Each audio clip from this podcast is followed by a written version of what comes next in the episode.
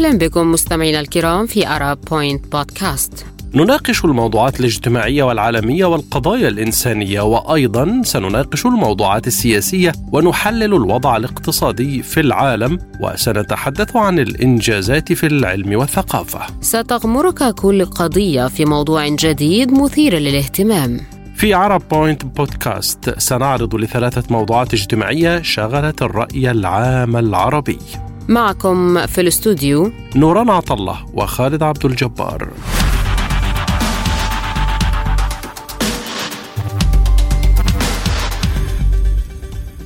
قيس سعيد يشعل مواقع التواصل الاجتماعي تعرف على السبب. تصفيات كأس العالم. كيف تفاعل المغردون مع خروج مصر والجزائر وتأهل المغرب وتونس؟ إيلون ماسك غاضب من تويتر ويهدد بمنصة بديلة. هل يحدث هذا؟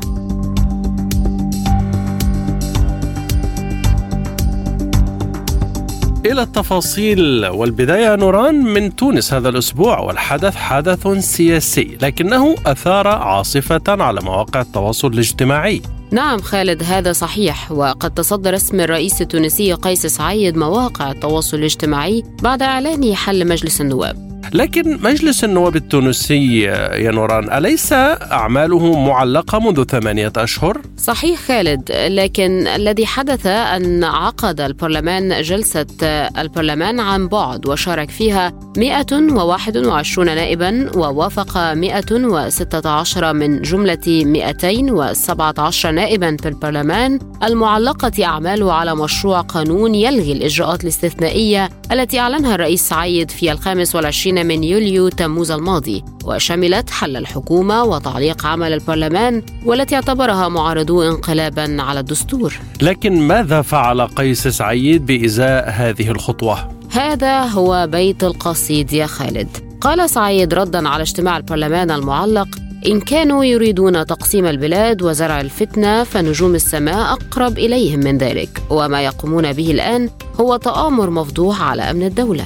ثم اتخذ قيس سعيد قراره الذي أثار مواقع التواصل بحل البرلمان فانقسم المغردون بين مؤيد ومعارض. فكتب علاء زعتور. الرئيس التونسي قيس سعيد يصف جلسة البرلمان بمحاولة فاشلة للانقلاب ويؤكد ملاحقة النواب جزائيا بتهمة التآمر على أمن الدولة. وكتبت أيضا خالد رئيسة الحزب الدستوري الحر عبير موسي برلمان تنظيم الإخوان في تونس تم حله. من حقنا الفرح في حل البرلمان والخروج المذل لتنظيم الإخوان. وكتب منذر آل الشيخ مبارك يقول رئيس تونس يحل البرلمان مستندا إلى المادة 72 من الدستور. حفظ الله البطل قيس سعيد وأعانه وحفظ الله شعب تونس وكفاهم الله شر خبث الإخوان. ستعبر تونس بإذن الله وستنتصر في حربها على الفساد والإرهاب. أتمنى من الله أن يتكاتف الشعب خلف قيادتهم لتنتصر تونس. في المقابل كتب ياسر أبو هلالة. الصراع في تونس هو بين العقل والمنطق والدستور والدولة من جهة والجنون والجهل والفوضى والعصابة المجسدة في الشعبوي المعتوه قيس سعيد للأسف. طريق تونس طويلة وصعبة للتخلص منه. ومجلس الشعب كسب جولة في المعركة الطويلة.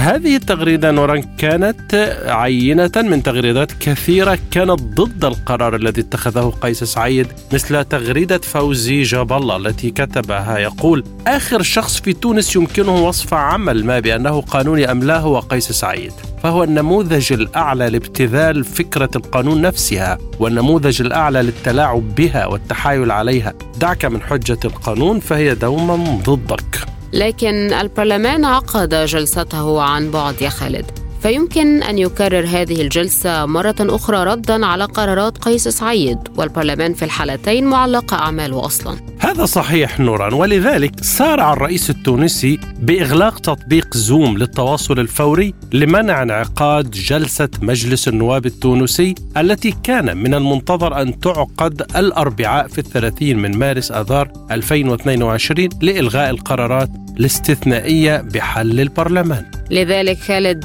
كتب ركان علي قيس سعيد يقول عن نفسه رجل قانون وقد اغتال القانون. جنون لا محدود يغلق منصتي زوم وتيمز لاجتماع افتراضي لبرلمان قد حله. الدكتاتورية تتجلى بأبهى صورها. كنا التقينا منذ أيام قليلة. للنظر في هذه الأوضاع التي تعيشها تونس اليوم. ونلتقي في هذه اللحظة وفي هذا اليوم. لأن الوضع الذي تعيشه تونس هذه الأيام وضع غير طبيعي. نعيش للأسف محاولة انقلابية ولكنها فاشلة. والواجب الوطني يقتضي اليوم حماية الشعب والوطن بناء على أحكام الدستور. لأن رئيس الجمهورية هو رئيس الدولة ورمز وحدتها يضمن استقلالها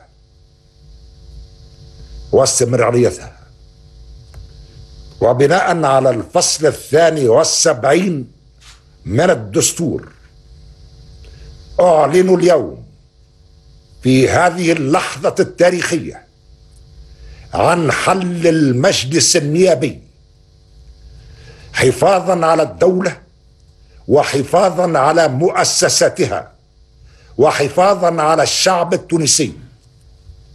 اجتمع هذا المجلس أو هيئ له أنه اجتمع. ولا يعلم أحد كيف تمت دعوة هذا المجلس للانعقاد؟ لأنه اولا مجمد والاجتماع الذي تصوروا أنه حصل عبر قناة تلفزية أجنبية وهو ما لم يحصل قط في تاريخ أي برلمان. لا شرعية له على الإطلاق. فمن تقدم بهذا المشروع ومن ختمه ومن أمر بنشره إلى هذا الحد يتلاعبون بمؤسسات الدولة. لهذا الحد يستهينون بالشعب التونسي بعد أن جوعوه وبعد أن نكلوا به. ولكن أقول للشعب التونسي لتأمن إن شاء الله من بعد خوف ربما. ولكن لتأمنوا جميعا لأن هناك مؤسسات للدولة قائمة. وهناك شعب سيحمي الدولة من هؤلاء الذين لهم فكرة الجماعة لا فكرة الدولة. انها محاولة فاشلة للانقلاب. وهو تآمر على أمن الدولة الداخلي والخارجي. وستتم ملاحقة هؤلاء جزائيا. وقد بادرت منذ قليل السيدة وزيرة العدل بصفتها رئيسة النيابة العمومية طبق الفصل الثالث والعشرين من مجلة الإجراءات الجزائية بفتح دعوة أمام النيابة العمومية. وأتوجه إلى الشعب التونسي بأن يكون في هذه اللحظات الدقيقة والخطيرة التي تعيشها تونس أن يكون ثابتا متماسكا وأن لا يترك أيا كان من هؤلاء الذين لا يتورعون عن ارتكاب الجرائم يتسللون إلى صفوفهم. وبالتأكيد سيعبر الشعب عن إرادته ولكن في إطار السلم وفي إطار احترام قوانين الدولة.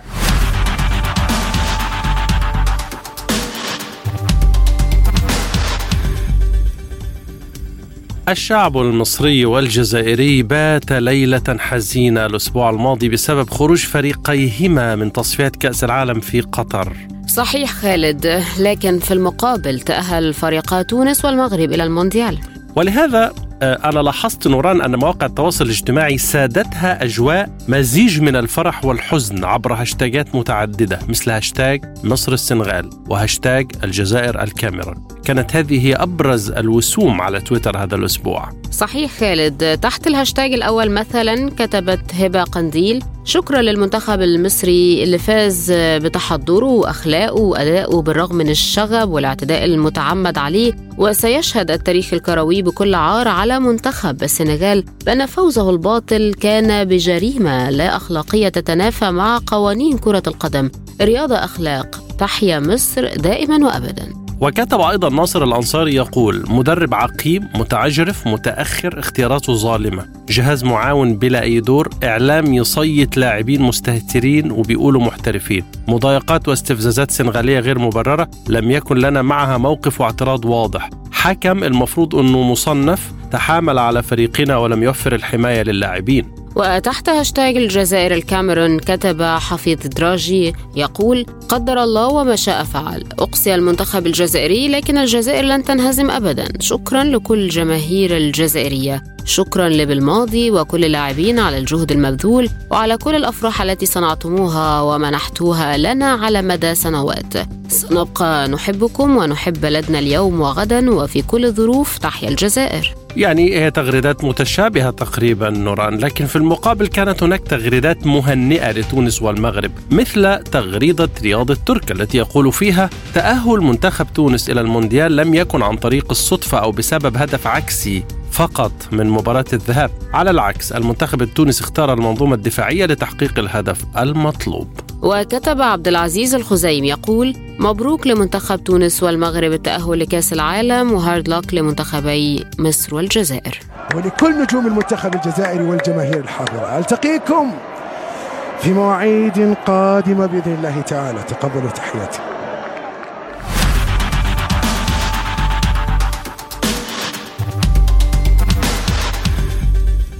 أثار إيلون ماسك الملياردير والرئيس التنفيذي لشركة تسلا الجدل والتساؤلات بعد تغريدة قال فيها إنه يفكر بجدية في إنشاء منصة جديدة للتواصل الاجتماعي لماذا كتب إيلون ماسك هذا الكلام خالد؟ نعم جواب ماسك كان ردا على سؤال أحد مستخدمي تويتر حول ما إذا كان يفكر في إنشاء منصة تواصل اجتماعي تتكون من خوارزمية مفتوحة المصدر وتعطي الأولوية لحرية التعبير وتقدم الحد الأدنى من الدعايه. امم أنا كنت قرأت فعلا أن الملياردير الأمريكي في الآونة الأخيرة كان يبدي امتعاضا من سياسة منصة تويتر التي يستخدمها بكثرة. صحيح نوران بل إنه ماسك قال إن الشركة أي آه، تويتر تقوض الديمقراطية بعدم التزامها بمبادئ حرية التعبير ليس ذلك فحسب بل إنه نشر استطلاعا على حسابه على تويتر سأل فيه المستخدمين عما إذا كانوا يعتقدون أن تويتر يلتزم بمبدأ حرية التعبير أم لا وطالب من متابعيه التصويت بعناية لأن نتائج هذا الاستطلاع ستكون مهمة وسنعرف لماذا هي مهمة وماذا كانت النتيجة؟ كانت مفاجأة كانت إجابة أكثر من 70% من المشاركين بلا وكان هذا الاستفتاء مثار جدل على مواقع التواصل صحيح؟ نعم كان مثار جدل واستقطب عددا من التغريدات المؤيدة والفاضحة لألاعيب مواقع التواصل الاجتماعي مثل تغريدة خالد آل الشيخ يقول فيها تصويت مهم جدا من ألون يمكن أن يمهد لإنشاء منصة شبيهة بتويتر لكن فيها حرية تعبير أكبر ومحايدة أكثر عكس تويتر المتحيز بوضوح للتيار اليساري أو ببساطة يبي أن يسلط الضوء على تحيزهم المقزز. عموما شركات التقنية مثل تويتر وحتى جوجل عندها القدرة أن توجه الرأي العام بشكل مرعب. وكتب أبو بكر يقول كويس إنه زيف ونفاق المنصات دي بقى مكشوف وللعالم كله وكل يوم بتتكشف توجهات المنصات دي وحرب روسيا وأوكرانيا كشفت المستور تماما. وتمادي المنصات دي قلنا إنه ما حيوقف عند شخص ترامب زي ما كان بيتصور بعض الموهومين. دول عاوزين يعرفوا لينا الصواب والخطأ عبر قناعاتهم. صحيح خالد. ولذلك كتب أسامة العمري استبيان ألين ماسك التي شارك فيها أكثر من 2 مليون حول حرية التعبير والديمقراطية وأن تويتر يلتزم بشدة بهذا المبدأ. نتيجة الاستبيان كانت نعم 30% ولا 70% أصبح العالم يعرف أن معايير الإزدواجية تتبعها مواقع التواصل الاجتماعي. لكن نوران على فكرة أنه تفكير الملياردير الأمريكي في إنشاء منصة اجتماعية جديدة لم يكن الأول من نوعه. هل تعلمين ذلك؟ نعم. صحيح الرئيس الأمريكي السابق دونالد ترامب قرر بعد منعه من استخدام منصات التواصل الاجتماعي الكبيرة أن ينشئ شبكة اجتماعية جديدة تحت اسم تروث سوشيال والتي من المفترض أن تطلق بشكل كامل خلال الأشهر القادمة. فهل يتحقق ذلك؟ نامل إيلون ماسك تغريدة واحدة منه من شأنها أن تغير أحوال سوق الأسهم الأمريكية كيف؟ رجل الأعمال الملياردير والمخترع في غنى عن التعريف فهو صاحب ومؤسس شركات كبرى مثل تسلا وسبيس إكس وهو أيضا ثاني أغنى شخص في العالم لحظة إعداد هذا التقرير بعد الأمريكي جيف بيزوس صاحب شركة أمازون الذي تمسك بهذا اللقب منذ عام 2017 حتى يناير الماضي عندما تغلب عليه ماسك بفضل ارتفاع قيمة أسهم تسلا. ويا فرحة ما تمت عندما فقد ماسك اللقب في فبراير الماضي لصالح بيزوس. وعلى الأغلب سيستمر هذا اللقب بالتأرجح بين هذين الرجلين. والآن قد تتساءل لماذا يحصل هذا التأرجح؟ ببساطة الإجابة هي تغريدات إيلون ماسك. فبسببها أصبح هناك مصطلح يستخدم بين المحللين الاقتصاديين يعرف بتأثير إيلون ماسك.